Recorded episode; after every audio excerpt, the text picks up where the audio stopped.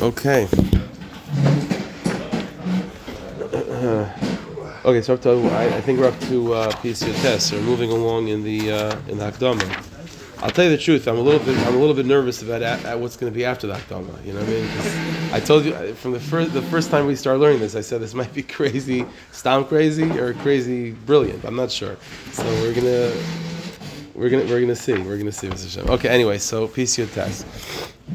So anyway, so again, until now, what he's been talking about again, the last I guess the last theme of what what he was talking about is this sort of uh, sensitivity a person has to have in their avodas Hashem to make sure that they believe in themselves, that they know what they're capable of, and they know what they're accomplishing, and they know that what is their God-given power but at the same time not to fall into the trap of, of ego and uh, and to start patting yourself on the back, so to speak, because of that. Uh, not certainly not the things that are given to you as a gift. That's tam uh, shtus. But even the things that you've taka accomplished, not to fall into that trap of uh, of ego. That was the the half a makkah, right? Remember that he keeps on going back to that story in the Rish Lakish, half a makkah. So in Pisio Test, he says like this.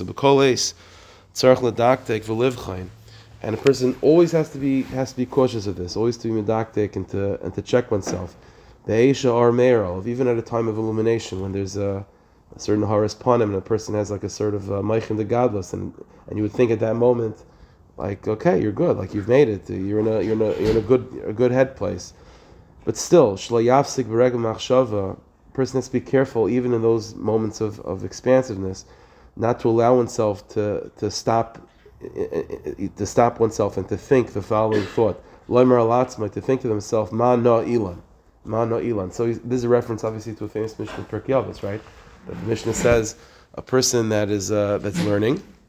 Lang- I think the language of the Mishnah is Hamalach Bederach, right? A person that's traveling, V'shayna, and he's learning, Umafsik Milimudai, and he's Mishnasai, a person stops his learning, and he says, Ma na ilan how beautiful is this tree? Ma na nir how beautiful is this is this uh, plowed field? So I raise him as chayiv benavshe. A person's chayiv misa for such a thing. So what's the pashut sham Mishnah?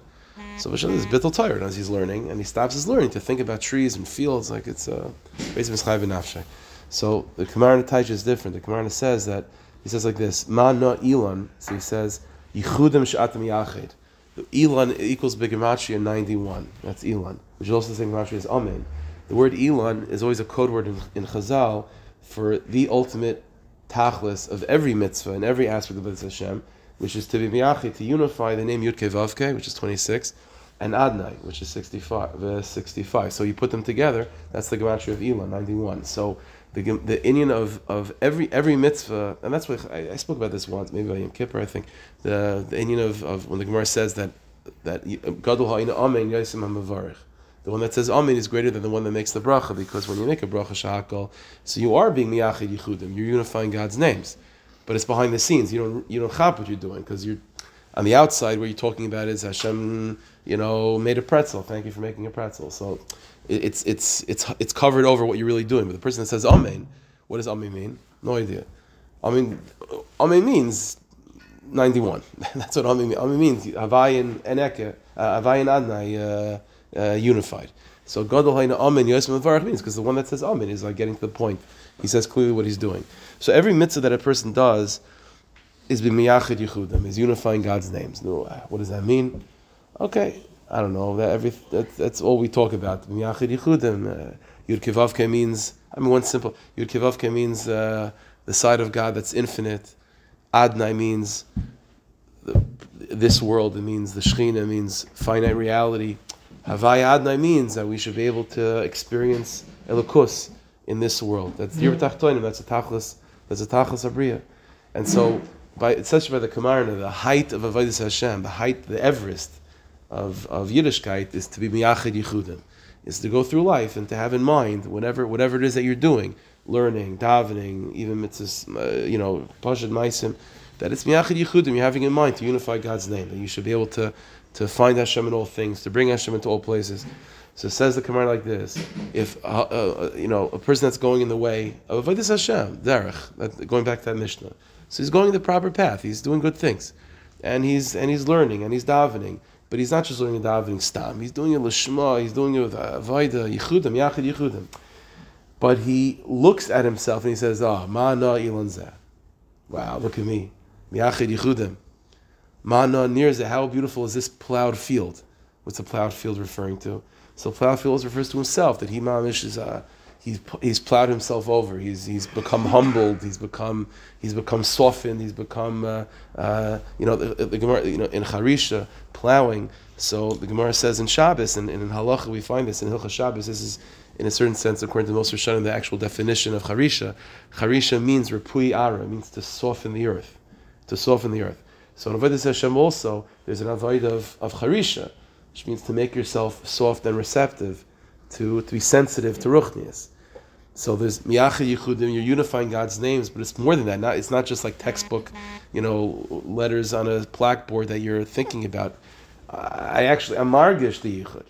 I'm sensitive enough. I've, I'm, I'm, my field has been plowed. I, I, my, my field has been softened. My artsiest, my physicality, I'm able to experience it. So the person says, Mano yilanzeh, mano nirzeh. It's much beautiful. Because all of a sudden, that's the Yeshus. That's the Yeshus. Instead of just being focused on task at hand and doing the Avodah, and then moving on to the next Yichud, you're taking, you're allowing yourself uh, to, you know, Mano, Ilan Zed, so on. That's Mischai ben Avshai. So he says, so he says again, V'cholei l'daktik. Person always has to be medactic and to and to be and to be cautious and so on to, to test. Even in a moment when there's illumination. Regel not to allow oneself to have this thought of loimer latzmi, to say about oneself, Mano Ilan. How beautiful is the Ilan, again, the Yichudim that you make. Umana near. Charisha shatim chayrish, idea Torah, the, the charisha that you're being pile and all the oilmis and yourself and so on. These are bedikdik atzim askol. You have to be very careful with this. You know, that's why um, in, in, in the Sefer, uh, it's in Shaarei Avodah by Rav Aaron uh, from the, the Chassidim, one of the Talmidim of, um, of the Baal Tanya. So he writes over there, he says that, he, he talks about this in it also, being very sensitive um, to make sure there's no yeshus in one's avodah. And he says, as a recommendation, he says that you know, because there's always this this this problem, I guess you can say. On the one hand, the ikar inyan is bittul and humility and nothingness, and you know, the, the opposite of yeshus. On the other hand, and it's a very big principle in Avodah Hashem al for sure, is that one of the arenas and one of the aspects of yourself that needs to be involved in Avodah Hashem is your emotions, is uh, to have a stragshus and a slavus, to be inspired and to be on fire with Yiddishkeit, to be passionate, to be emotional. Now the problem is that very often, like a person's ego, like lives in that area of your emotions, right? Like intellectually speaking, very often we could be much more humble you know, if a person's purely cerebral, then you could like think, you you know, you could sort of think objectively. But it's the emotional part of who you are that's very much uh, caught up within yourself. So you have this like catch twenty two. Ikra avodas Hashem has to be with bittul, but yet I have to bring my emotions into avodas Hashem, and my emotions is where my ego lives. So how do you balance the two? So it's a big, it's a big discussion. It's a big discussion in Chassidus Bechlal. But uh, one of the things that he mentions is that even when it, that to, to, sort of weave in and to fold in thoughts of bittul, even when you're having uh, moments of hispilus. So he says he gives the example. Let's say a person's uh, singing nigunim by Farbrengen or whatever it is, and there's a moment of aliyah and dvekas, and there's uh, automatically again your emotions are invested. So there's a certain there's a there's a feeling of pleasure in that, and all of a sudden, and there's a possibility that there's some ego involved. Again, not not, not terrible ego, but just a zich, like a you're margish yourself there's a Hagoshas Atzma, you know? So he says, as a recommendation, to consciously, in the middle of that, to force yourself to have the following thought. Rabbi Shalom, I'm only allowing myself to feel this way because it's Ratzon Hashem. And to sort of just, just acknowledge the fact that it's Geshmak and you're enjoying yourself, and there's this lavus there, and you're margish yourself. But to be, con- to be consciously put in that thought of, like, you know what?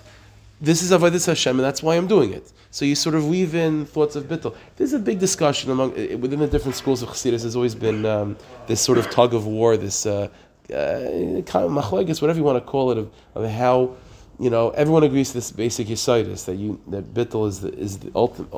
Ultimately, it's all about bittul, and on the other hand, you have to bring your emotions and your abstractions and yourself into avodas Hashem. And so there's always been this tug of war in terms of how much to lean on which side. It's always been that tug of war, you know. So uh, in classic Chabad Chasidus, Chabad is very, very sensitive to the bittul side. More Chagas Chasidus is much more sensitive to the Histrachus and the Spilus side. And you have, uh, you know, Ram Sheshelia somewhere finds himself in the middle a little bit probably, but it's all different avodas. But, but that's that's ultimately where it's coming from. But that's the uh, that's the basic idea that even in that moments of, of enlightenment, you know, not to uh, allow yourself, not to doesn't mean not to appreciate the the matan the Rebbe gave you, of having that meichin. That's avada, of course. But we're talking about to say to stop and say ma no ilan zeh. Like how beautiful am I that I was like to do. You know what I'm saying? But in, in a way of, of yeshus, that's already that's already not a good thing. Okay, Hashem should help us. We should all uh, be zeichet to uh, to become humble, healthy, healthy people. Uh, shkach. from this past week for